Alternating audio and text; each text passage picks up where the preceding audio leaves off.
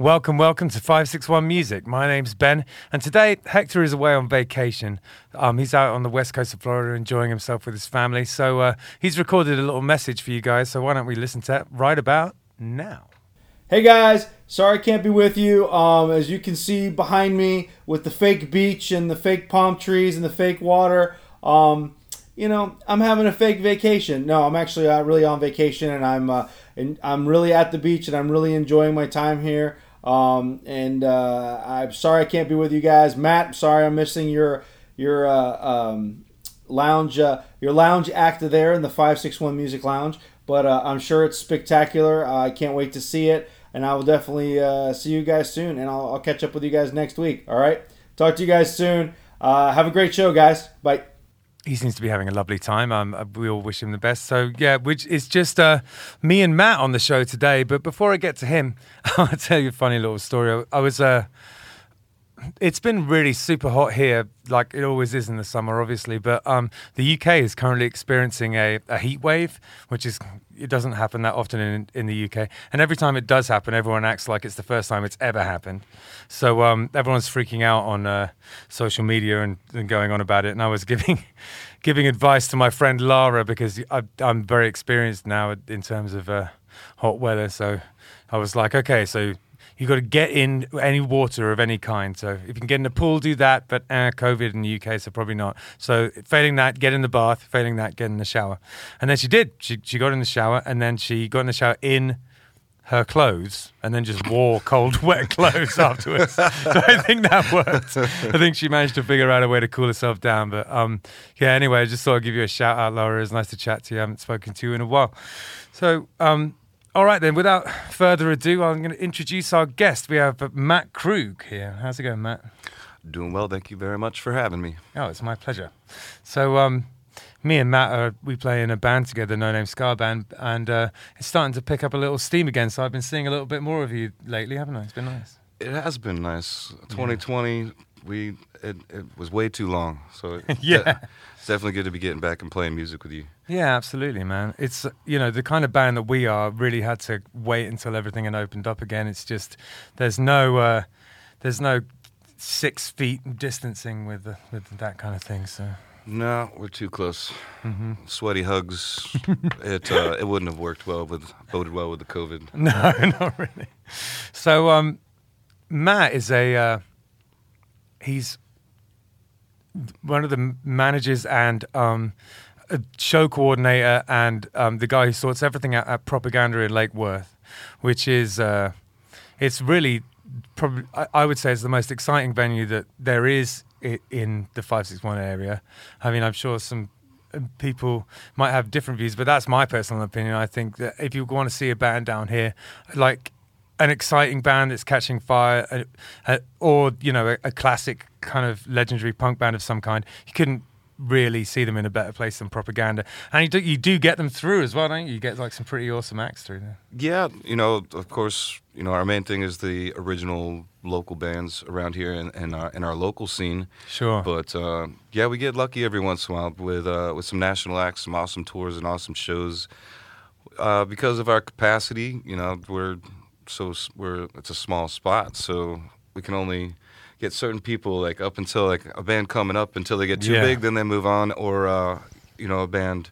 I wouldn't say necessarily on their way out, but they're you know they're maybe the their their draw has just waned a little bit, and the hardcore fans are the only ones still going to the shows, and we can we sure. can get them in there, so you can catch somebody that you know you used to really love and would never be able to see up close, and then see them up close, and yeah, it's really a score when we when we get to get one of them in. I think a good example of someone like that is that you had Black Flag play. That was crazy. Yeah, Black Flag was a was a big one. You know, we, we've done so many just awesome ones. Rich, Richie Ramone was there. It was yeah, just awesome yeah. to have Ramone there. Uh, you know, on the reggae side, you know, now we couldn't possibly do Ballyhoo Passafire in prop because you know they're going to be, you know, uh, Culture Room Revolution or or you know even amphitheater type st- shows, but uh, we got them on their way up, and and yeah, um, I think w- actually one of my uh, uh, um, I can't even remember.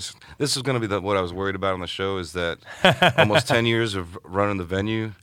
Uh, my memory is not what it used to be. Yeah, or sure. my, my immediate recall. But I'm I gonna bet try for my names best. as well. Just for you know, Oh, face to face is who I was Oh, thinking there of. go. For for me personally, face to face was a big one to have in prop. I couldn't believe we got them. I was really stoked on that one.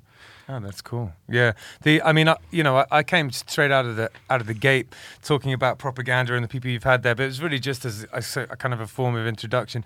But we're going to kind of stick with roughly the same format of questions as we ask everyone on here, because not only um, are you the guy, the propaganda man that makes things happen, but you're also a musician and really kind of, you know, first and foremost a musician in many ways. So um, I just want to ask you, um, wh- what what was your early like musical experience? Like, how did you get into it? Did your parents listen to music? What was going on when you were, you know, right at the beginning there? Well, you know, funny. I'll I'll admit something that I don't think a lot of musicians will admit, but uh, from the very beginning, it was all about a girl. Uh, Yeah, hear that. no, no joke, man. It was about, it was about. I was a young romantic. It was first grade. I could still remember it like yesterday. For some reason, my old memories I can keep. It's just the recent ones like I lose. But uh, first grade. So what? You're like six years old or something, and uh, Yeah. this girl Samantha Garcia, she played the piano, and I just wanted to impress her so much that I got my parents to start giving me piano lessons. So that's that's where I started was classically training, playing piano, and luckily my parents forced me to stick with it because you know nobody that starts playing anything as a kid in lessons they always hit that point and they're just like I don't want to do this anymore. I want to go play soccer or something. But my parents were like, nope. You said you wanted to start it. You promised if you started it, you were gonna finish it. So they held me to it and. uh Played piano up until I picked up the guitar at 14. You know, I had no idea you played piano until you were around my house, and I have a piano in my living room, and all of a sudden you just busted out all this amazing piano just seemed to come out of nowhere. I can believe it. But yeah, so it turned out you were real good at that. What kind of music um, were your parents listening to when you were young? You know that is, that's the thing. Uh, Your influence always start before you can even. It's, it's your own taste. You're going off the taste of your family or anybody Yeah. that's around you. And Yeah. you know, my dad, my dad played some guitar, and um, and they, I guess they had a little hippies in them. So, and from the time that they came from, there was a lot of, uh, you know, um, James Taylor, uh, uh, Carole King, Jim Croce, uh, you know, Billy Joel. Yeah. That that really was like my, you know, we're going on vacation in the back of the car. That's my soundtrack. You know, Okay. driving, listening to it, of course. Um, Classic songwriters. but then, you know, my I got lucky. I, I had an older sister. She's about ten years older than me. Oh, right. So, Okay. you know, about the time I'm eight or nine, she's 18, 19, you know, early 90s. So I'm going into her room and stealing her INXS Yeah, there you go. albums, uh, you know, Guns N' Roses and that kind of stuff. And, you know, even to um, Wilson Phillips or stuff like that, you know. That, you're just kind of like a sponge soaking up everything from Yeah. everybody at the time. But I I was pretty uh I was kind of sheltered TV wise and stuff or, or so it was only what Like they exposed purpose? me to. Yeah, my parents were very Christian. Right. And uh and just they weren't really strict but TV just wasn't really a focus for us. Um, so I was pretty sheltered from stuff for a while until about like fourth grade. We had moved and uh, went over to a friend's house and saw MTV for the very first time. And uh, so fourth grade, I don't I don't know what the year is about that, but uh, I remember the very three first music videos in a row of what I saw, and the first one was. I think to this day one of the best music videos ever made, and that's "Black Hole Sun" by oh, Soundgarden. Oh, yeah. it's just, and, but to never see anything like that, and that's your first music video, Yeah. it just totally blew me away, man. I was like, whoa, there's a whole, you know, th- Those crazy purpley, yellowy colors in the video and everything. Yeah, and just gnarly that video. just the the creativity and the artistry that goes into it that t- takes something more than a song. I was like, wow, songs can be more than just the song. Like it's a it's a whole experience when you when you when an artist puts their musical artistry with the vision that they have behind it and Yeah. showing something. It it blew me away. It was so it was Black Hole Sun, um, Stay by uh, Lisa Loeb, yeah. and Crazy by Aerosmith. And those- Crazy, those- yeah. Remember that video was just on loop on MTV all the time. Oh yeah, but that I mean that definitely spun my head on its axis, and like I was like, there's a whole bunch of crap out there that my parents aren't listening to. I need to get into this. And uh, so then I started listening to everything I could. And, you know, honestly, think uh, I would say when I found Metallica is what made me fall in love with the guitar. And, like, Right. I have to play guitar. When you hear, I'm just listening to that, there was, I'm, you know, I'm mowing the lawn with a cassette tape and headphones at the time. And Yeah, yeah. it was just, I, I have to play guitar. Which was the album? Was um, which was the album of Metallica that you first were exposed to? Oh, I mean, about that time, it would it was probably load, and then I had to load or reload. Probably was about the time I was really getting into it, and then I had to work my way back to all the good stuff too. Load What's nothing else matters too. on? That's the Black album, I think. Right, I'm pretty sure Right, that was before before that. right, yeah. But yeah, Metallica. When I found them, that made me fall in love with the guitar. Uh, definitely. Uh, when I heard Rancid, well, Green Day was first, I think. Sure. I heard that. I was like my first punk I heard because it was the radio punk. Yeah. But luckily, I found Rancid. I'm like, oh, this is like, this is my kind of punk, Yeah, you know. And th- but Yeah, yeah. when I attached on that, I was like, all right, now I know I'm a punk. Like this is this is my stuff right here. And uh, I think seeing when I found Social Distortion, that was for some reason it just clicked with me. I know it's not everybody's fam- favorite band, and they're not that complicated, but something about that made me want to be in a band myself. got great feel. Social Yeah. distortion. It's just a vibe. Like, how old were you when you when you were listening to all this punk? That's just like fourth fourth grade, I think, Right. fifth or well, maybe fifth to sixth was when it first was really going onto into it. I got into punk a lot later. I think the just the way I was brought up with, um, you know, be, being at boarding school and stuff like that, didn't really make sense in my environment, you know. and then like when I You finally, didn't want to fight against the system in a boarding school, really? well, I did want to fight against the system. It just didn't. I mean, I listened to Green Day and I listened to Offspring. There just wasn't that kind of. I wasn't.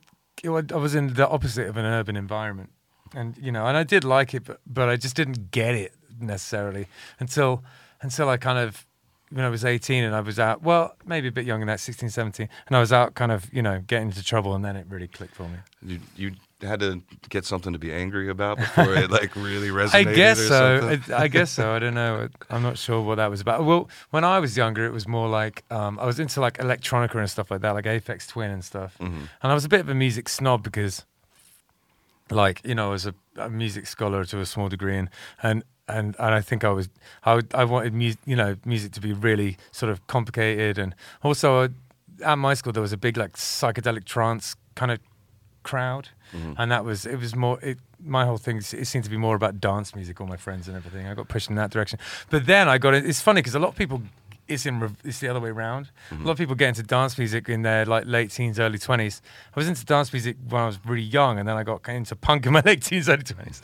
Kind of in reverse. Yeah, I don't know how that worked out. Well, but- they do have things are backwards over in the UK. Driving, driving on the wrong side of the road, so it's going the opposite. Oh no, that's Australia. I, I think that's a myth. It's But you know, those it was. I'll, I'll, you know, it's an amazing time for anybody when you're making that transition, though, and you're finding new stuff, and it's changing who you are Yeah. just by the music. You know, it, it. I don't know. I don't know if it's more changing who you are or discovering who you are through the type of music that speaks to you. But it's, it's such an exciting time. Isn't nothing just? nothing feels as big or as important or or as life changing as when you're in into that. At least maybe it's just me getting old now, thinking back and, re- and reflecting on it. But it's just an it's an exciting time, and I those it totally changed my life, changed the direction of my life with Yeah. every every different artist that I listened to, and uh, those were the big artists, and and uh, but I I remember. Uh, the, exactly when I fell in love with the local scene, which is why I do what I do. right. You know, the artists were seeing all these new bands and getting into it. They're you know unattainable. Unattainable. They're they're big artists and, and just huge big deals. You you know I think my first show or my well first show was a Mike Ness show, Social D, at the old Carefree Three Theater, which isn't there anymore. Uh, that Really, one, that was your first show. That's cool. yeah, it wasn't. Uh, well, there was a Christian concert that I don't count. But, Fair. but yeah, Mike Ness. it's not really a show, is it? Yeah. well, I mean, oh, I I can't even remember the name of the bands, but it was one of the big Christian ones. So it really was like a rock Oh. concert, but. I don't I don't tell anybody that. Well, now everybody's gonna know. uh, Did you know we're like the seventieth biggest music pod, music interview podcast in the UK? Isn't that the weirdest thing? That's that's pretty good. I know it's super cool. I don't know who. Uh, thanks, by the way, everyone who's listening to this in the UK because you've made us like this. I think it's like the seventy seventh or something. It's crazy. But yeah, big up, big up, Ollie and Ben for listening to it. Yeah, I, you know, so my, like Mike Ness was my first show at Carefree, but Carefree is probably I don't know like a 500 to a thousand person seated theater. You know, it still was a big show. But then the second one I went to was a Metallica show at like Joe Robbie Stadium in Miami. So it's just massive amounts of people, and like that's. I just always thought of these artists that I was looking up to as you know they're big, they're on the table, it's they're Yeah. at this level, and uh, I don't even remember how I found out about uh, going to a, a local punk show or who who, but I'm I can't even believe my parents dropped me off at it or something. I was probably Right. like 15 or 14. I don't even know. See, this is what I'm talking about. This is what I didn't get to do. This is why punk took a bit longer for me. Uh-huh. It's because that 14, 15, go going to a punk show. That's what. That's when mo- a lot of people fell in love with punk. You know, Yeah. because that's the whole thing of it. It I, it was uh my first local band show was at Ray's Downtown Blues old in Clematis, and I walked in there and I know uh, I know Third Degree Monotony was playing, uh, and a band called Damsel in Distress, and it just it just hit me. I'm like, wow, you can do this local. Like you don't have to be that big band. People are doing this right here. You can do it. You can be a part of it too That's what punk's all about. and yeah. it just it lit like I fell in love with it immediately. Like you can do what you want to do. You can Yeah. you can do it too. Yeah, and uh, that's it. Just struck me. I think also because the damsel in distress girl flashed the crowd, and it was like the first real pair of tits that I saw. So maybe that's maybe that's why I, I I'm sure didn't hurt. Yeah. but no, it just you know that I'll, I'll never forget that feeling when I realized it was attainable. Uh, you know, any, Yeah. any, anybody had the ability to do it. And I think that's really when I kind of fell in love with it. Um, Yeah. started started playing shows, you know, with our own bands around like 18 or something, and and uh, one one show Ray and I talk about it all the time. Um, Ray uh, and I were sitting in the back room of the show, setting up with settling up with money and just talking. And I looked at him. I told him, Ray, one day I'm gonna be you, and because I just wanted a place just like Ray's, a small club where Yeah. where people can Oh, do what they want to do. And uh, Ray looked at me and said. No, you don't. You don't want to do that. and uh, he was only half right. He was only, he was only half right. But uh, no, I, I fell in love with the local scene back then, and I, I knew I, I wanted to be a part of it in whatever way I could be. That's wonderful. So I have a couple of sort of more music related questions. Then I have a couple of questions relating a bit more to the club. But um, so in regards to the music questions, do you have a writing process when it comes to writing music? Um, well, I think it's it's it probably changes from time to time. Um, you know, when I was younger and I had more free time, I would actually just sit with my guitar and play to pass the time and and you know stumble across something that sound good and then build off of that.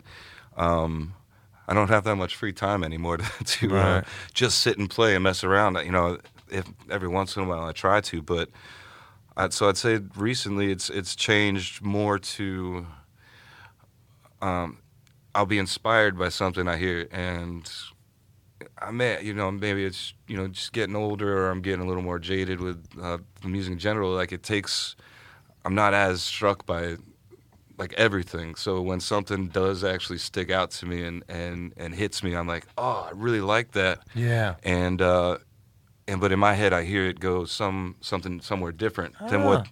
than what they did, Yeah, yeah. and uh, No And one it- said that yet. That's a the refresh. That's a new take.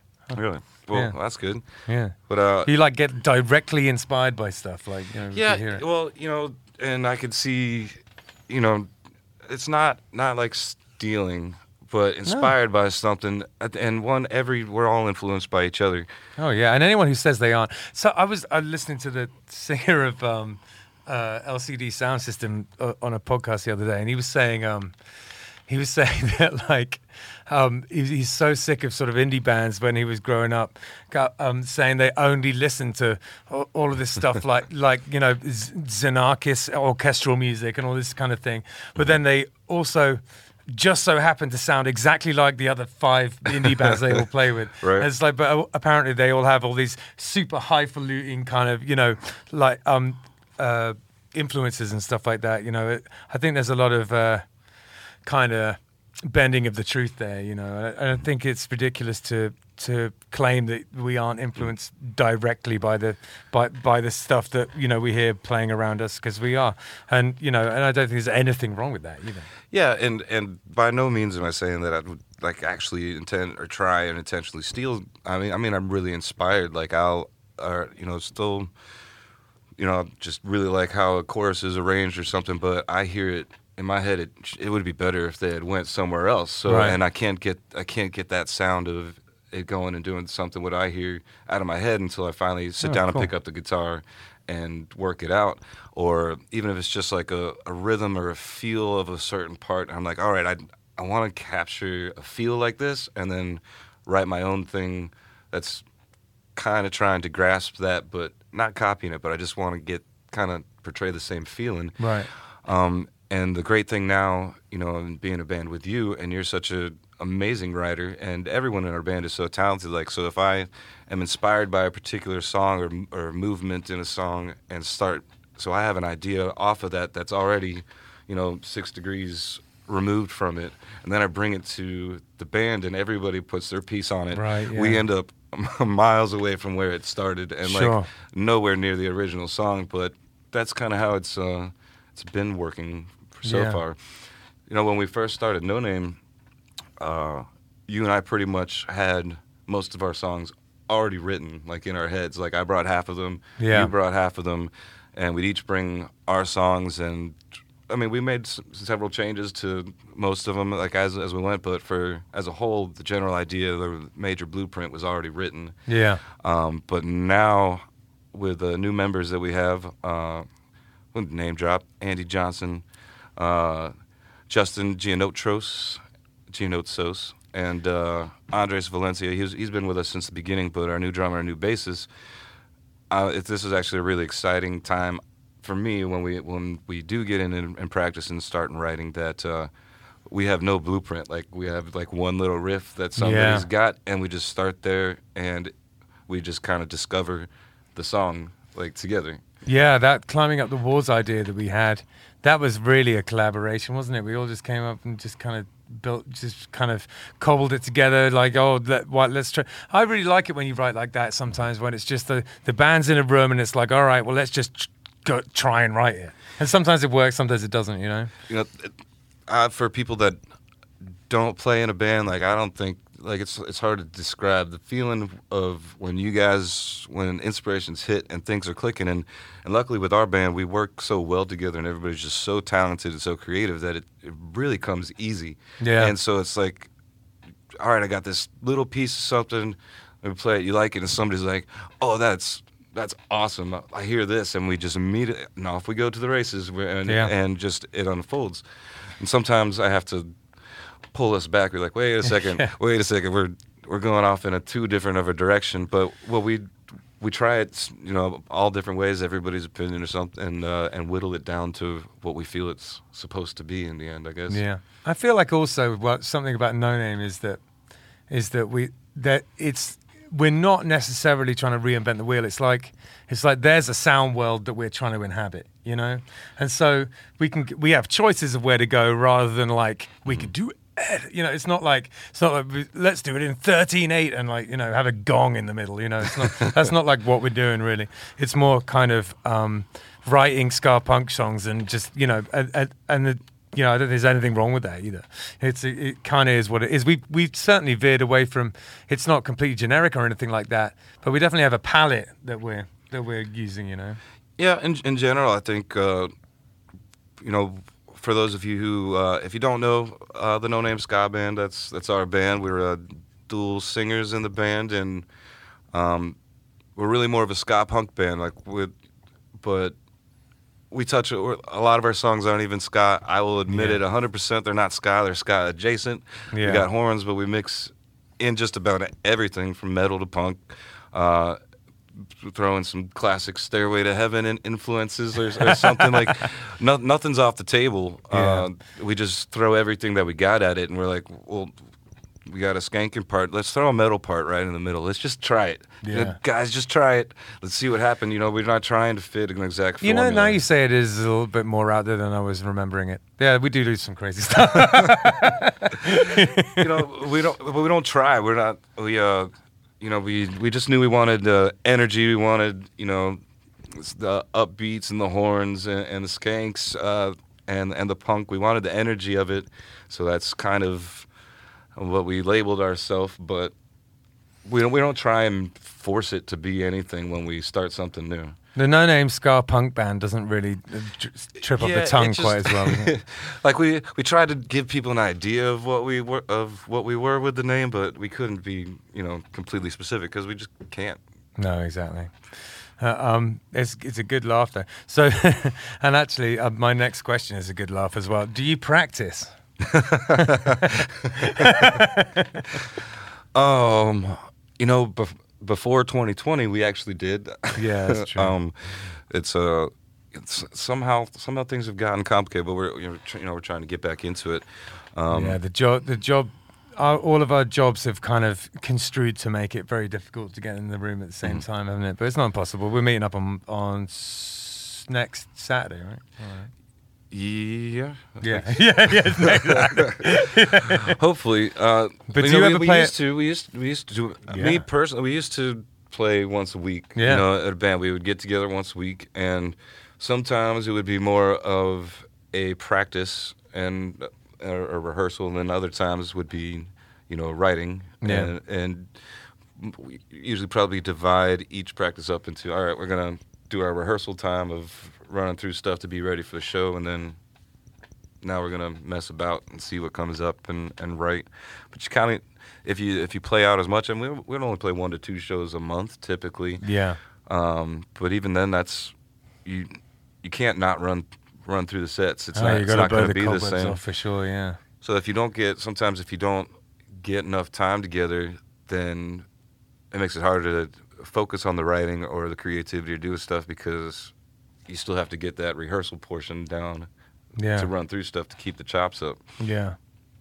So, um, in terms of like uh, you and your guitar, do you ever find yourself playing it at home? Do you practice much? Yeah, Has it like solo kind of thing? Yeah, not as much as I used to, but every once in a while I do. Um, you know, living with my girlfriend, I I typically don't want anybody to listen to me when I'm just like messing around and discovering Right. something new. You know, if Yeah. I once I have practiced something or something new, I got it down that I feel comfortable with it and it's something worth hearing, then I don't mind. So it's uh it's, it's harder to find the time where Yeah. it's just me, but uh, every once in a while, and in cer- in certain songs writing, you know, some of s- very few of my songs that I've ever written, I think I sat down and said I'm going to write a song. Usually Right. something is it's just in my head or I hear something even before I even touch the guitar. I already have something cooking in my head Yeah. and I will have to get up and go pick up my guitar and sit down and play it and work it out. Otherwise, I wouldn't be able to go to sleep or or whatever. Yeah, man. Yeah, I can relate to that. It's kind of how it happens with me. Um, like my, in the last, I, th- I feel like the pandemic and everything that happened in that got me back into rehearsing, and it's still stuck.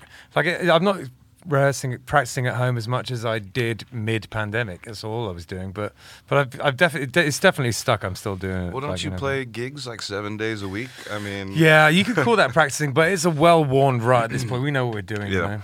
Like, um, I try and keep it interesting, and you know, we'll try and play something that we that we don't like that we barely know. You know, just to try. You know, we, but you can kind of tell when a band is rehearsing in front of you, so we don't try and we don't put people through that too much. You know, yeah.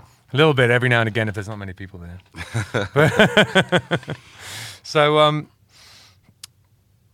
right, yeah. The the next question is sort of propaganda related, and um, it's having seen so many bands at this point. Because you must have seen more bands. I mean, uh, you know, I've seen a gazillion bands because when you're on tour, you have to watch all the guys who are supporting or you're supporting. So I've seen loads, but you at this point must have seen bazillions of bands. Would you say that there are things to do and things not to do when a band's first starting out? Absolutely. Um, the, I mean, how long in time do we got? We got. I mean, this is, you know, there's so much. But I would say, you know, I just run my venue. I, I don't, I don't know if I knew the exact formula or anything. I'm not saying that I, I would. If I did, then I wouldn't be here Right. talking with you. I'd be on tour. Yeah, Um, you'd be in LA talking like Marc Maron or something. yeah, exactly. um, so I don't know. I'm I'm not I'm not the expert. I don't I don't think I am, but I definitely know some things not to do, because I, see it so often. And um, but there's there's so much that I could say. But I would I would say that the one most important thing that I would want to stress to bands, and it's something that like people don't talk about, they don't uh, think about, they don't put time into it, and it's the relationship of the band. It's the interpersonal dynamics between each other in the band. Make no, mis- no mistake, a band is a relationship Yeah. with four or five people. Here, it's Mhm. it's a polyamorous relationship, Yeah. and you gotta uh, and you gotta have a relationship with everybody. And I, th- I think that more often than not, that can end bands or hurt bands that Yeah. had potential, or even, you know, one really good musician, really talented one that had had a chance to make it, but then got in with the wrong band, and that band ended because of personal issues, and then he gets into another one, and that one does, and then he's at past a point, you know, where if he, if if I, if I think if uh when forming a band, usually everybody's like, all right, we got a few songs, let's jam, and then let's just go, and it, it never stops. Yeah. And they don't talk about anything. Um, they don't talk about what they, the, what the direction they want to go. You know, I, I said the term "make it," and I, I've heard you talk about it uh, on a couple of your podcasts. But making it means can mean many different things to lots of people. Everybody wants to be the rock star and Absolutely. Well, there's this idea that you arrive somewhere, but Right. Mm-hmm. you don't arrive anywhere. It's just you might make more money or something, but that's it. I mean, uh, you know, there's the the concept that uh, the concept that one day someone hands you like a golden ticket and says, "You sir have made it." That's just not not a thing. exactly. Yeah. And but but people but dreams can be there like for for certain people to be different things. But like in my mind, you've absolutely made it as a musician because you pay all your bills with Right. music in one way or another, and you have multiple avenues that you do so to to bring in the money to support you. But you afford your life and you're happy with music in one way or another. And that can be one person's vision of making it, and then another person's only the dream, the rock star we're getting signed and we're going on Getting it. mobbed when they walk down the street type thing. And but if if you if uh, if the group that you're starting, everybody's got different definitions of that or the direction that the band is going to go in, you're you're going to run into problems eventually. That's absolutely true, and you know, I've that, uh, I've come across being in all the bands I've been over the years. That that's been a thing for sure. And you know, one of the things um, we had a manager, great guy Liam Fekery. Um, big up Liam. Um, he, you know, he one of the time he said to us, just try all pointing in the same direction. Just you know, if you all if you all worked in the same direction for like you know six months, you would be um, it'd be a crazy how much would happen. You know, It's like everything doesn't have to be a debate. Everything doesn't have to be an argument. Just kind of agree and just point in the same direction, and then all of a sudden things will stop happening for you. And it's a difficult thing to do, but you know that's really is a big part of it. Right, that's it. And I know, I know you and I have talked about uh, being critical of other bands that we see that Oh yeah, that I'm are good. that. Like, like if you if you see somebody and they're really really good, you kind of like get mad at them yeah, because I got a lot better, but I was terrible with that. You'd be like. God damn it, they're good. Fuck Yeah, them. I, I. I, I wish I, I had or I was doing what they were doing. Uh, Yeah. You know, but that's that's a thing. I think most people have it to some way or other. It's, professional jealousy. pro- yeah, professional jealousy, which is really, really, uh, you know, admiration. Yeah. Um, Essentially, but when it comes down jokingly, you're like, Ugh. Yeah. But along those lines, I'm sure you've seen a band. I can think of a few that uh, you thought just weren't really that good musically. Sure. They they were simple. It wasn't you know well developed or anything. Yet they are going a million miles an hour, playing gig after gig, getting on the road, touring, and they are kicking ass and they're going in a direction. So the music ability wasn't there, but I guarantee you, just like you said, they're all pointing in the right direction. Yeah. So everybody being on the same page as far as what the goals are, what you're trying to do with the band, and moving in that way, you can go way further than more talented and better singer and songwriters if they're not. And I think Yeah. I think that's the problem. And and if if you work on that and you get that down, and then you have good music and talented singers, and, and you know, you put it all together, and you really stand a chance at accomplishing whatever the goal is that you guys are setting out for each other. Yeah. Um, but if not, you're eventually it's going to shut you down. Well, it's a little bit like being married, and you know, Chris, Christy always brings up, not, not in a bad way, really, but like um, the, the Neil, uh, who was the drummer in Sonic Boom Six, said to her, "Oh, you think all the things about him are cute now? Wait, wait until five years. Those things you thought were cute are going to be the things that are really annoying." and like, and you know, it's exactly. And Neil was saying that because Neil had been in a band with me for five years, and that's how he felt. So he was just giving Christy good you know, warning. and like, Yep. I just think that's you know that's absolutely true. You spend so much time with these people. We've got to make sure that, that you know there's some a some ground rules and b that you want to spend time. You know that, at le- that you can at least bear being around them a lot of the time because if not, then you're going to be in trouble. You know, you can spend huge amounts of time with these people. and and also you're uh, it's it's like it's a conversation that really needs to happen when forming a band that not everybody does and it it's something that needs to be revisited because people change Yeah. Uh, over time you know every you're in a band and and there's like we were saying there's many ways to make it as a band so if one person's only wants to do his songs that he's writing because he's the best songwriter in the world and only wants to go this direction, then he's gonna need people that want to do that. And other people are like, well, I don't, uh, I don't want to work as an electrician. I'd rather play music every night and do a cover band and be a gigging musician and make a living off of it instead of chasing the dreams that I don't think's happening. And then you know, and that changes with everybody in the band throughout the lifetime that you're that you're together. Yeah. And just if you don't stay, make sure that everybody's on the same page and, and constantly discuss it. And somebody starts thinking in a, di- a different way, they're not going to be happy, and eventually they're Yeah. gonna, they're going to leave. Yeah. And whatever direction you're trying to go, if you keep having to repl- the, it's going to slow down anytime you have to replace somebody and try to find somebody that's going your direction. And after you do Yeah. that, time or time again, it's eventually past the point and the steam's gone, and Yeah. there there goes the the whole project. So I just think the, it just like any relationship, communication is the key, right? There you go. But Absolutely. I don't think I don't think people focus on that enough, and I I really see that as a problem uh, for a lot of bands. Maybe we should start a um, an offshoot company of band therapy. I think uh, being our own our own band's therapy is enough is enough for me. I don't think I can take other bands. That's a fair fair comment. It's just sad when I see promising bands that are that are just good and they eventually end up stopping or breaking up and moving on. When it's it's stuff like that that probably could have kept them going or saved it. You know. Yeah, no, I hear that. So, I think it would be criminal not to ask you, um, like who, who, you- who do you, who are sort of local staples that that you really enjoy playing at prop, and also who who who's coming through, um, that's exciting and new at the moment, in your opinion. Oh, um, and it's been.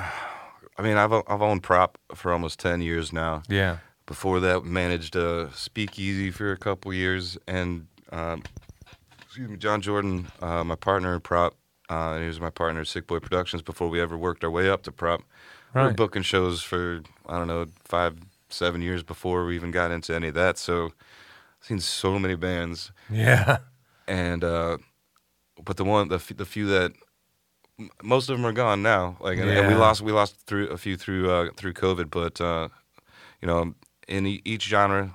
Luckily, there's a couple that you know stick around.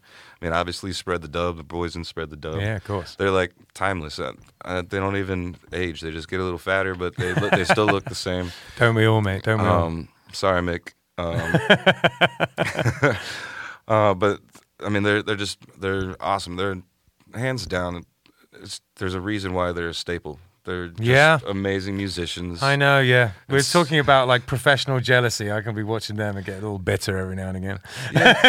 Every once in a while, because they're just they're they're you know sometimes you just because they've been so long and you see them so many times like oh let's spread the dub, but Yeah, then you're watching every- me like, oh, oh once in a yeah, I it remember. hits you. You're like oh there- there's a reason why they're they're still standing. Totally. Um, but uh, you know, I think the thing about prop in in our community that comes to it is that you get every band not might might not be for you, but there's something for everyone, and Yeah. you get some just crazy amazing things. And one of my f- favorites since uh, since the very first time I seen them was the the Zoo Peculiar. Yeah, man. Those boys, I just first time I saw them, I just fell in love with them. I mean, it's, rock, space music, Yeah. circus music from outer space, Yeah. like rock, and it's just nobody else does what they do, Yeah. and they do it so well. It's it's Yeah. just they're they're awesome.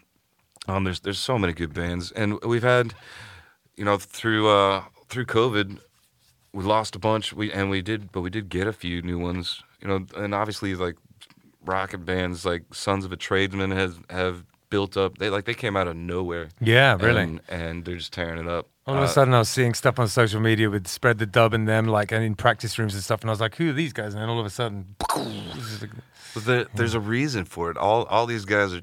I mean, it's not just wow rock energy. They're extremely talented musicians. yeah, All of them. You talk about musician jealousy, jealousy. Like every one of them is a better musician than I am. you know, uh, it- you know, just even you being in a band with you just always blows me away. Your your your talent is just disgusting. I for arguably I could see you want to inter- interview me because of what I've done in the in the scene and, and running prop, but musicianship wise, it's like Muhammad Ali interviewing Sylvester Stallone playing Rocky.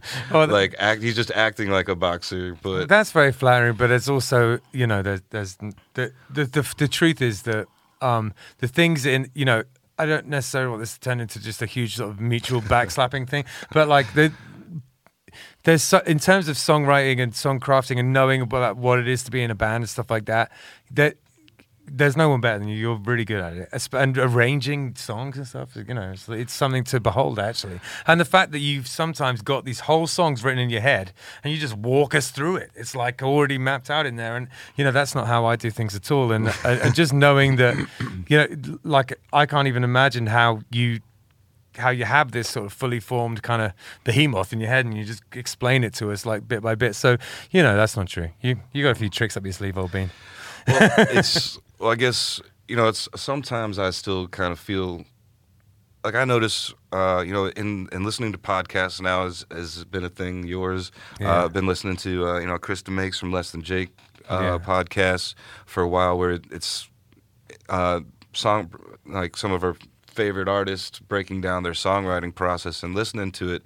I feel I experience music like different than Huh. than most people that you know like Andy Johnson our bassist can like spit out every member's name of like every band he's listened Yeah, to like all the details uh uh you know gear gearhead people like I feel like I almost am like auditing it kind of like I, right. I I enjoy it like I just enjoy it a different way like I enjoy Right. what I enjoy and I and that's and I enjoy it immensely but I don't go to the level, and so sometimes I I still feel like that little kid going into his first show or finding the new bands, even when I'm looking at the other musicians around me, because everybody's just so talented. I still Oh, feel like awesome. um, we're, we're just we're, the point. The point was is that we just have so many amazing, amazing musicians right here in the local scene. Yeah, man, that's actually the reason we started to do this podcast. And it's like, you know, sometimes it, it might sound, because we say it so much, a little disingenuous, but it genuinely is true. Like, there are a lot of good musicians down here. It's criminal not to sort of shine more light on all these people because there's just so much good stuff down here. Absolutely is. And I, I feel bad because so all these bands I really really love a lot of the bands around here, and, and it's it's more than just as I book them. Like we've been I've been doing it so for so long. We're all friends. It's a, Yeah. a- and pretty much family to me. A lot of them. Um, so it, I it's hard to not to, it's hard to leave a, bunch of them out and Yeah, specify some others, but there are a couple. Uh, you know, like even like in the metal scene, uh, two bands that were were already bands like way back in the day that have been gone from the scene for like I don't know eight to ten years or something. They reunited during COVID. Uh, Rise is one of them. Afterbirth is one of Yeah. them, and they just came back and just started shredding ridiculously good. Yeah, awesome. Um, like the metal scene's doing really well post COVID. All the other ones are kind of hurting, but starting to come back. It's uh, it's good to see we're getting a few new bands coming out. Uh, you know, in the metal scene, besides those guys reuniting and coming back, um, two two amazing bands just exploded on the scene, and that's Crypt Keeper, um, Yeah. and uh, Black Denim Rage. Yeah. Um, both both the bands, uh, if you see they're playing anywhere they're playing, go check them out, and you'll see what I mean. Absolutely. You know, Crypt Keeper's uh, more death metal, and uh, the amazing Morgan fronting it, and um, it's a conglomeration of other musicians from the, from all the metal bands that have been around, all joining into it. And it's, it's just disgustingly good. Yeah. Uh, but then uh, I gotta say the Black Denim Rage in the metal scene is, is like my jump out band. You got to check these boys out. Oh. They're just young kids. They're these sweet young kids that are just busting out crazy thrash metal, reminiscent of like early Metallica stuff, and it's just so good. oh, awesome. Like put them on, on the show with with some of the older guys that have been playing for a while, and all of them are just like, "Damn, all right, these kids are doing something," and it, it's just No, that's great to hear. that it's refreshing to see some uh, some young blood coming in and doing older style stuff and killing it. Uh, oh man, speaking of that, one of another band I'm pretty excited about. Um, some young kids and they're I'm talking about re uh, reimagining some older sounds, uh, but a band called Subject to Change. Found them online, and it's what I heard was like it's like it's classic rock, like late seventies, like uh I don't know Chicago. I hear a little Ah. ABBA, a little ABBA. I hear, and yeah, the harmonies and everything, and it's just the the song, the songwriting and structure of it is so reminiscent of of the of stuff that is like way older than them. Yeah. and they're reimagining and making it modern. That Oh, I didn't cool. believe they could do it. Like when I messaged them to see about booking, I'm like, "You guys actually sound like this live?" And they're like, "Oh no, yeah, we could do it." And I'm like, "All right, well, I'll give you a chance to see it." And they just blew me away. And uh, Oh, anybody I wow. talked them up to that has seen them uh, has all agreed uh, they're they're really good. So watch watch out for Subject to Change. They're they're pretty good. Yeah, cool.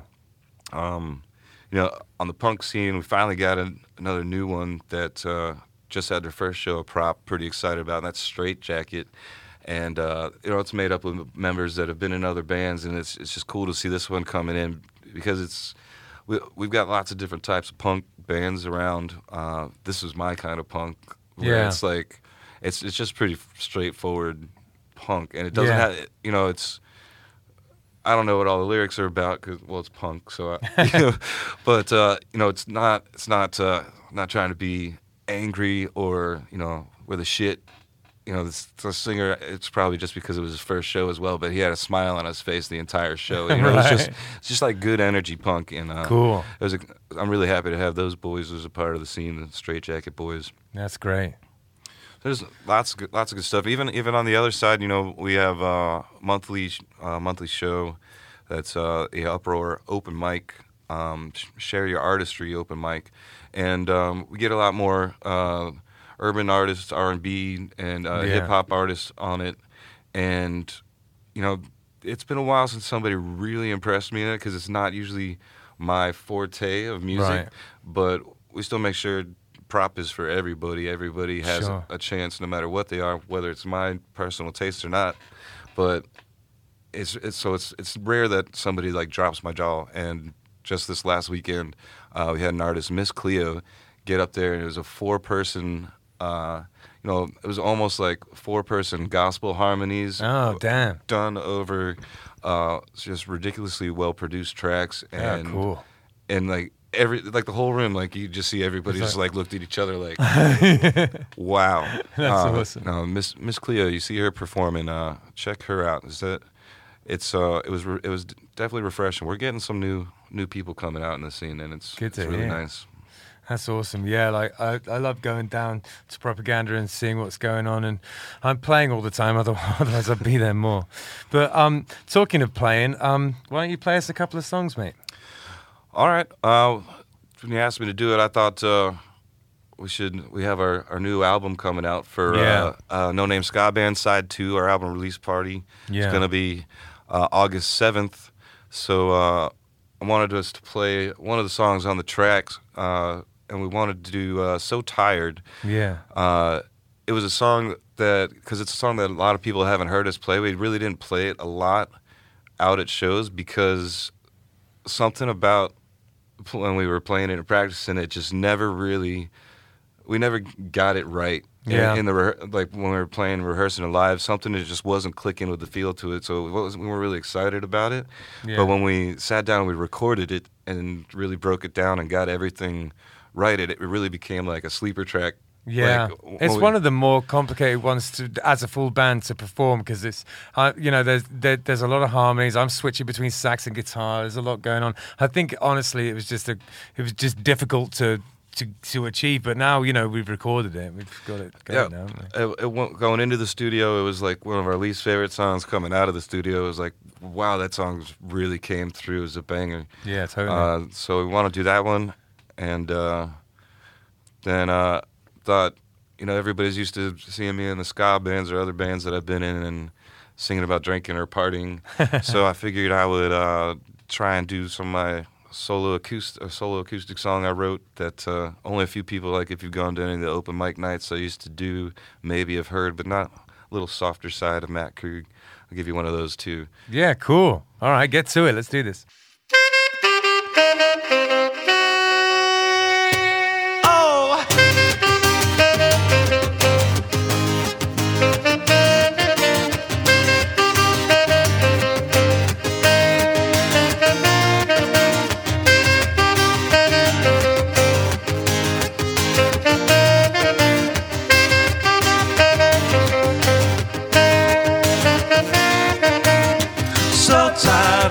Same old places, all the same old faces and their plastic smiles.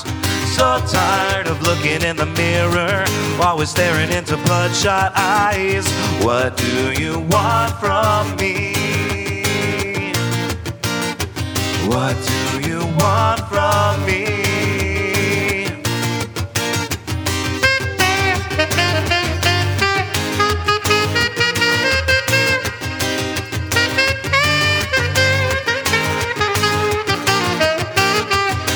Tired of every day passing, bringing nothing but the same old thing. So tired of lighting all the fires, burning bridges just to feel the sting.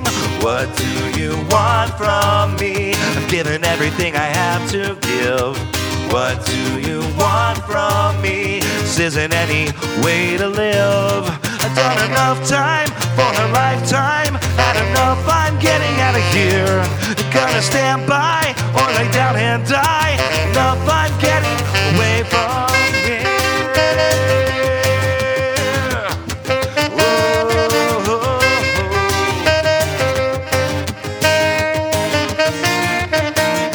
So tired of the crooked politicians in the cheap suits and the thin disguise. So tired of this broken down palace being built around a house of lies. What do you want from me? What was sold is never what it seems. What do you want from me? While we walk in this waking dream, I've done enough time for a lifetime, and enough I'm getting out of here. I gotta stand by or lay down and die. Had enough getting away from here. Whoa.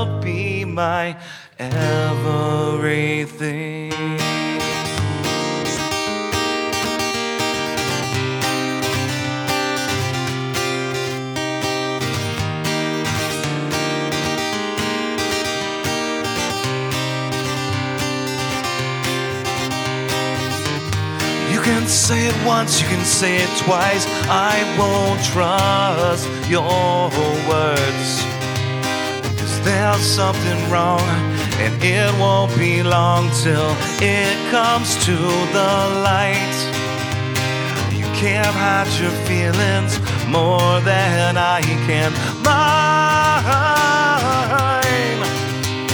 You can't hide your feelings more than I can mine.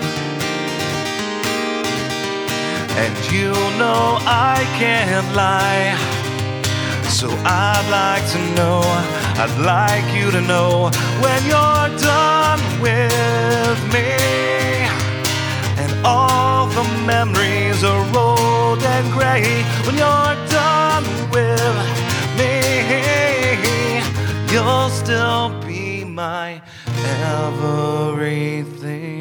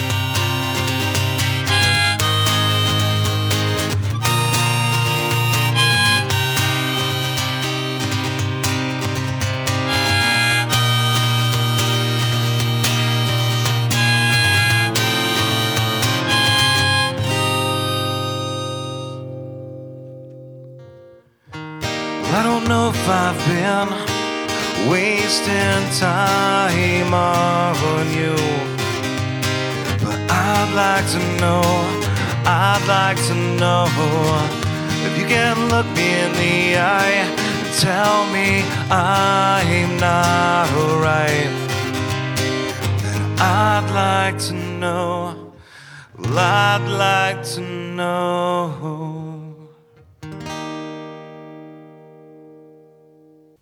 All right, man. That, that was great. It was uh, it was nice to hear that uh, song that you did on your own. There, I I don't think I've ever heard you play the uh, harmonica before. Well, I it wasn't wasn't too bad. A couple flubs, but pulled it off. But you know, if uh, I only sound like I'm a good harmonica player if you don't play the harmonica. but if you do, I don't, I don't really know what I'm doing. You know, just like when you ask me what chord am I playing, and I'm just like here, Three. Uh, yeah, this this one, and you have to look and figure it out. I just I, I just gotta ha- have an ear for things. You know, I taught myself guitar after um, you know I, learned, I was taught piano. It's like so reading music and stuff like that, but left it all behind and taught myself just by ear on guitar, and like with the harmonica, I just figured out how to something that sounded good with it. I don't really know what I'm doing. it's cool. Though. It's cool. You know about as much as what you're doing on a harmonica as I do, bro. Which is it, it works. It sounds good. Yeah. I do that too. I, I play the harmonica too. I enjoy. it. Sounds like you know proper Bob Dylan style. You know, it's not. Yeah. it's cool. So um, yeah, I was going to. Uh, I wanted to, what I wanted to ask you, and I didn't get around to asking you earlier, is um, so a lot of the songs that you write um, are very personal and also quite emotionally charged. And I wondered, um, do you find? And I also, because I know you very well, I know that you've had some traumatic events happen in your life. Do you find that writing about them has helped? A and um, B, is, uh, is there any other purpose to, to writing about these things that, that have occurred in your life? Well, you know, do I do I intentionally go into writing a song as a form of therapy? I don't I don't think so. Right. Um, you know, you're you're writing out of emotions. So, and if something is, is real prominent on, on on your mind at the moment, of course, it's going to be like the first thing that tends to come out or or be related to. Um, I would say most of my almost every song I've ever written has started with a personal emotion about something that I'm going through or thinking about at the time. Yeah. Uh, you know, like so tired. You know, as much as I love prop, I also and I was I felt like I was stuck for for a little bit. You know, you you go through. Uh, you know, I'm a person. I go through my own ups and downs and and uh, roller coaster of uh, feelings. And I was I felt stuck, man, for a while. And so that's that song started coming out there. So Yeah. But every so some of it was real like exactly what I was thinking or feeling, and that was in there. But then so it always starts with me, but then I start to think universally about people who are feeling the same thing Yeah. or that would be in that spot. So like everything that I say in a song doesn't mean it actually happened to me or I was thinking it. It- Right. It, might. Some of it is, and then so it's, it always starts with the personal stuff, and then I tend to think universally about uh, how To make it relate. Yeah. Yeah. you know, and I think um, I think a lot. I think I've, you know I've heard a lot of artists talking about that they do it. That that they, tend to do that as well, and I think Yeah. that's what makes a song. So you start with a real emotion, a real thing, Mhm. and that's a great. That, that's a very solid sort of foundation, Mm-hmm. you know, to build on for sure. And but if you make it universal, then it can be it can mean a lot of things to a lot of people, and you know everybody hears what they want to hear in your song, Yeah. and and relates it to how they feel, and I think I think that helps. Um, I know it definitely helps me when I, although I don't int- I don't seek it out as a form of therapy, but I know it abs- it absolutely does when you when you get through a song, it can help you Yeah. um, I put a I put a lot of you know in our stuff. Our songs sound so happy, Yeah. and No Name Ska Band is like all high energy, upbeat, and uh, but it's our songs are pretty dark, you know, uh, about a, addiction and uh, Yeah. uh, death and and uh, depression, and Yeah. yet it's the it's the, Well, the when you- happiest depressing songs. when you met me was when I was starting to head down, like when it was going from being fun to being out of control. That's when you really, when we, but that's when the we started doing the band is whe- when it was tipping over from fun to out of control for me. So you really saw, you've seen me at my worst for sure, but also now at my best. So you know, swings and roundabouts. Um, yeah, but um, real quick, I um, this show has a sponsor, and I uh, I haven't um, talked about them yet. There is a place that's very close to my heart because um, I am helping to run it with my father-in-law, and uh, it's called Handlebars, and it is Handlebars Bar and Grill, and it's in Tequesta, um, right on US One there, on the border of Martin County and Palm Beach County. And it is a biker bar, so you can roll up there on your bike and park right out front. You can obviously come on four wheels too if you want. And actually, it's pretty interesting to come there and see all the different vehicles parked outside. There's always interesting stuff to take a look at. The food is great and the, it's got a whole, loads of uh, interesting beers on tap, and um, we also have live music there on uh, So every second Thursday of the month, there is a bike night from 6 to 9. And then Saturdays, we have music from 5 to 8 p.m. And on Sundays, we have music from 2 to 5. And it's just a good, chilled out place. It's family friendly, dog friendly. Uh, you should come and check it out. It's uh, Handlebars Bar and Grill. All right. So uh, now we've got that done. Um, the next thing I want to talk to you about is uh, you have a very interesting looking guitar. I've always admired it. Can you uh, tell us a little bit about that? Well, I got a I got a couple. My my main one uh, is a Washburn Paul Stanley series, uh, and it's actually my second one of those guitars. Oh, there it is. Uh, yeah, Look at that. There that's, he is. That's the white one. I was kind of oh man, it's cut off, but you can't see the uh, the chrome star tail stop piece on it, which I have to admit. So this this is my second one. I had my original one. It was a black one I bought when I was probably like I don't know 20, 21. and uh, to be I'll be absolutely honest.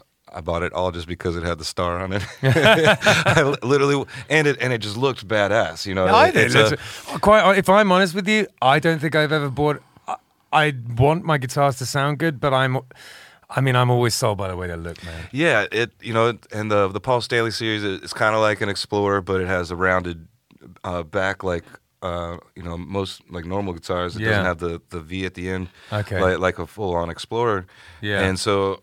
I liked it because it, it looked cool, but it wasn't like full on too much Yeah. metal, like Yeah, too metal, yeah. you know, for me. uh, That's the what I type of stuff about I was it playing. Yeah. But uh, the I mean the black one I got, I don't even I don't even think I knew it was uh, uh, Paul Stanley from Kiss's guitar. Like it was one one of his when I bought it. I literally I just had an affinity for stars at that age, and I'm like, Sure. yep, that's uh, that's my guitar. But uh, I was for a while I was playing with the the Hard Richards Yeah. uh, for almost like Big up six Hard years. Richards. And uh, we played a show at like the Hideout or Hideaway or something in, in Delray, and uh, the Hard Richards is, is a real party band. I mean, we're Yeah. we're a party band, no name ska band, but uh, I don't pales into comparison. I think with uh, the Hard Richards I'd say so. days, and uh, I honestly don't know if uh, you know we all were carrying gear out. I don't know if uh, it was left or if it actually fell out of the truck, uh, but it definitely was nowhere at the venue the next day. Yeah. So I pretty much thought somebody had walked off with it, and it broke my heart. Just broke my heart for the black one. Uh, but so then I decided I'm going to go buy a white one of the exact same guitar, just in case, because I was like really trying to track it down. I was looking at pawn shops all over Florida, you know, really Yeah. trying. But if I found it, then I'd have you know perfect interchangeable black and white, you know, for Oh, a backup cool. car and a guitar and a regular one. Well, if anyone sees it, maybe it's still out there. Yeah, if you uh, know somebody that has a black Paul Stanley uh, guitar with a chrome tailstop piece, the uh, back will be all messed up from my double belt buckle. your Uh. classic, your, your signature double belt situation. You know, when I, I bought it just the looks. It was a vanity gu- gu- guitar. At first, I, I just fell in love with it when I saw it. But it actually, the the Washburn, I've I've found and been playing other Washburns, and it like uh, just the you, it, the way it's set up, it you know it's just real low flexibility without any buzzing or any, Yeah. anything. To have it that low and, and the easy easy playability on it without Yeah. without it being you know wonky Sure. is uh, it actually is a really good guitar Yeah. a, a really good guitar, and um, I have another one that's well, it's pretty cool too. Also another vanity. I think I was listening to a lot of uh, uh, Alkaline Trio at the time, Right. and uh, so I got a BC Rich dagger. Yeah. uh, it's a black one with two daggers as the F hole cutaways. That's pretty cool. uh, yeah, I love your metal metal choices of guitar. So we both play Marshalls as well, don't we? Marshall amps, and I always think that's pretty cool. Yeah. You know, like we're I- dragging our big old tubes out. I'm still. Like everything's moved on a little bit, no, but you know we're kind of stubbornly holding on to the half stacks. You know, Yeah, I mean, I just the, the that's my kind of sound. Like I, I really Yeah. love like the '90s punk, which was you know a Les Paul and a Marshall. You know that Yeah. was that was the tone that everybody was rocking, and and I don't know. I I'm I know you're a gearhead, like pedal pedals and stuff, and uh, I've never I've never used them. I always just give me a an amp that's got a good clean crunch and an overdrive, yeah. and that's pretty much the wheelhouse that I write in is those three tones. Well, I, I, if I'm honest, I I personally would go with with a good amp distortion over over a pedal. You know, if if I had the choice. And when we play a No Name band, that is what I do. You know, mm. I use the I use the amp overdrive as the as the main overdrive for sure. There's a time and place for everything in our in our music. It, it doesn't it doesn't really need or require anything too much more, I guess. Yeah, exactly. In one way, that might limit li- limit me in what I do right, I suppose. But at the other hand, I don't know. It's just it's my my wheelhouse, and I don't want to have to carry one more thing. Oh, I get it, man. So, um, at the end here, what we generally do is we um, we talk about dates that are coming up, um, and uh, seeing as you were um, are a club owner, do you have any interesting stuff that's happening over at Propaganda coming up? Yeah, man. I, honestly, we have uh, I, I'm just about to be rolling out just amazing shows for the next three months. We're going to be really, really busy and and just killer shows. Uh, but coming up here, uh, July 31st, Saturday, July 31st, we have the Queers coming back to Prop. Yeah, cool. Uh, and the Queers, you know, this is going to be the first really big tour band coming Yeah. through props since we were forced to be closed in uh, 2020. How exciting! So, it, man, it's it's such a good feeling. It's just like, all right, uh, so we're back, you know. yeah, And uh, yeah, so really stoked on that one, and, and of course, uh, you know, our our album release party on uh, August seventh. Yes, for the side two. It's good that we um have been working on this record boy. for like three years. I would say. Well, we Look at us up there. Look at us. Check it out. I love that. Oh, there we, oh, there we go. Yeah, that's. I'll, I'll tell you, that was a fun photo shoot day. Absolutely. Hunter was uh, behind the camera from Spread the Dub. We had a good laugh. at it. Yeah, Hunter. Hutchins did our did our photos for it and uh, sweated out with us in, in the heat. I'll tell you, it's one thing wearing ski masks for a, a forty minute set, but for like a three hour photo shoot or whatever it was we were doing out in the sun outside, that was pretty brutal. Yeah. Uh, had to we suffer for our art. you know, but uh, so yeah, Hunter did those photos and that and that album. You know, it, we wrote it like or we recorded it three years ago, and then we stopped working on it for like a year and a half, and then we uh, and then we just got back in and just knocked it out. That that was because you know, and I think it it in some way had something to do with like what I was talking about the interpersonal band dynamics. You know, when when we had two members leave us right as we had finished recording it, and it just threw everything off. You know, it, it became hard to to lock back down and finish it, like because everything Yeah. in the band had changed, and then we had to go through the cha- the, the struggle rebuilding. Yeah. and that's a perfect example of how things, the, the dynamics in the in the and the relationships in the band can totally hurt a band. Yeah, and that's not even really necessarily in a negative way because Oh, yeah. because you know like um everyone what happened happened for perfectly sort of reasonable reasons. It was just it happened and so it threw us off, you know. And and it um, changed. The, yeah. every- the the dynamic changed, and and the direction or the, the feel changed. It, was, you know, and it's going to happen. Things change. People change. Yeah, absolutely. And in a way, you know, everything sort of seems to happen for a reason sometimes. And and just for I know for me having a bit of a break there was sort of necessary for my own sort of like mental health. I needed I needed some time to, you know, in recovery to get my myself back to square one. And I have done it. And and and so then coming out and looking at it with fresh ears almost, it was. It was it was it was nice to delve back into it, and we you know we did a good job of it. I feel like you know Yeah, we reproduced it ourselves. Yeah. You know, It was uh, you know, it, it happened the way it was supposed to. Now we have, and uh, after taking such a long break, though, it was just so nice to finally get this out. I'm so excited to get this out, play the show. Uh, August 7th is going to be ridiculous. I, we couldn't, I couldn't have even uh, have guessed, but our, how it happened was funny. Chris DeMakes from Less Than Jake is actually going to be opening up for us on our album release party, which to me is just like it's just it's just ridiculous. You know, I know, yeah. It- it's it's Chris DeMakes I know it's crazy. you know, and uh, but you know he's played prop a few times, and uh, he he actually called me out of the blue. Uh, he always seems to call me when I'm having my morning cup of coffee.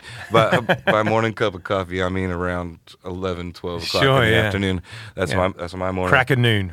But he called me and actually uh, he he was reaching out to me. He just wanted to do something for prop because uh, he's like he's like I need a vacation because you know the, their band wasn't playing. They couldn't tour anywhere, and and he's like, and I'm sure Prop could use it. Like, I'll, I want to come and uh, and just, I need to get out. I want to come down and play something for you. I'm like, well, our album release party's coming up. He's like, bet, let's do it. That's so exciting. So, so definitely a candidate for simulation theory. That like, is this really happening? You know? Yeah. Super cool. and and of course we got the the Muggles, which are our new our new drummer uh, Justin Gianotsos is the singer of the Muggles, and Andy, our bass player, actually is playing. I, I don't forget if he's bass or guitar for them now, but uh, Might be wrong. it's gonna be their. So it's our first show back since 2020. It's it's gonna be the Muggles' first show back for Yeah. 2020. You got Chris DeMakes from Less Than Jake. Um, we got a sick band that uh, called Neverless, and they're coming out of St. Pete. Some young kids. They're they're ska adjacent type ska punk like ours, and uh, but the, the singer just seems really cool. I'm really looking forward to seeing what these what these kids bring. Oh, neat. And the Hijas de la Muerte. Yeah. Uh, three amazing girls, uh, witch punk. Uh, Yeah. They're they're just awesome. It's. It's, I've been involved in previous iterations of that band. I'm looking forward to uh, to seeing them rock out. They're, they're cool, cool Yeah. ladies. so it's it's going to be a great show. Um, there and then ch- check out uh, Propaganda's Facebook page for their event listings for all the other ones. I'm going to be rolling out ridiculous shows for the next uh, three months. But the other one I do want to mention because I tell everybody they got to see this band every time that they come down. It is literally one of the best shows. Everyone who sees them always says it, and that is Daikaiju. oh right, yeah. Daikaiju, I'm so stoked. You know, another band that you know usually they come every October. Those are the guys that just like pull the kit apart and set stuff on fire and all that and everything. It you never know what to expect from them, and Yeah. each each time they come, I'm like, how the hell are they going to pa- top what they did the last time? and they always do, but the last time they were here, uh, you know, they they led the they they wear masks. Um, not unlike another band I know, but they don't say a word. You It's mean all, the Aquabats? yes, they uh, you know they it's all instrumental surf rock. It's like Dick Dale on acid, and uh, they wear kabuki kabuki masks. Or, or- and yeah, uh, yeah. and but it's amazing how the energy of the show and how they can actually control an audience without saying a word is I've, you just don't I haven't seen another band that does it like them. Wow. And uh, the last the last show ended with uh, them walking the entire audience out to the street, banging their drums and getting on top of their van and lighting their van on fire. It really looked where I was just praying a cop didn't drive by right at that moment. It looked like a freaking riot outside of prop. For some reason, when stuff like that's going on, it always ends up fine. I don't know why. It's just like weird, like luck like that. So when I always wonder how they're gonna top their last performance, this time I'm actually a little scared. I don't know exactly what's gonna happen. I'm gonna have to have a talk with him ahead of time. Yeah. He, he always he lies to me. He's like, I'm like, what are you gonna do this time? Just so I, I know. He's like. Uh, nothing special this time. oh, let's go start a riot. So, um, yeah, but that's O- October 15th. Uh, so if you get a chance, you want to check out Daikaiju. It's definitely one of the best shows that comes through Prop. Yeah, the real spirit of rock and roll is in those guys for sure. Mm-hmm. So um, we always do a shameless plug at the end. Killbillies, even though Hector is away, even though Hector is uh, I'll on never forgive you, vacation Hector. and um, and uh, is very much missed. We're going to say. Um, Killbillies, uh, me and James are going to do a couple of shows. We've got we got three to six at the Square Grouper on um, this Saturday, on the twenty fourth, and um, we've got um, Paddy Mac's from nine to twelve. So uh, if you uh, need your fix of me and James, we will be. You can come and see us twice on Saturday. All right. So listen, Matt, it's been an absolute pleasure, and um, I'm sure Hector uh, is very much sad that he can be here as well. But um, it's been nice to sit down and have a chat with you. As it, it is always nice to sit down and have a chat. You, so. Likewise, Benjamin. Yeah, man. Take it easy, dude. Thank See you for you having me. Yeah, see ya. It's what we're doing. Come and check it out. It's what we're all about.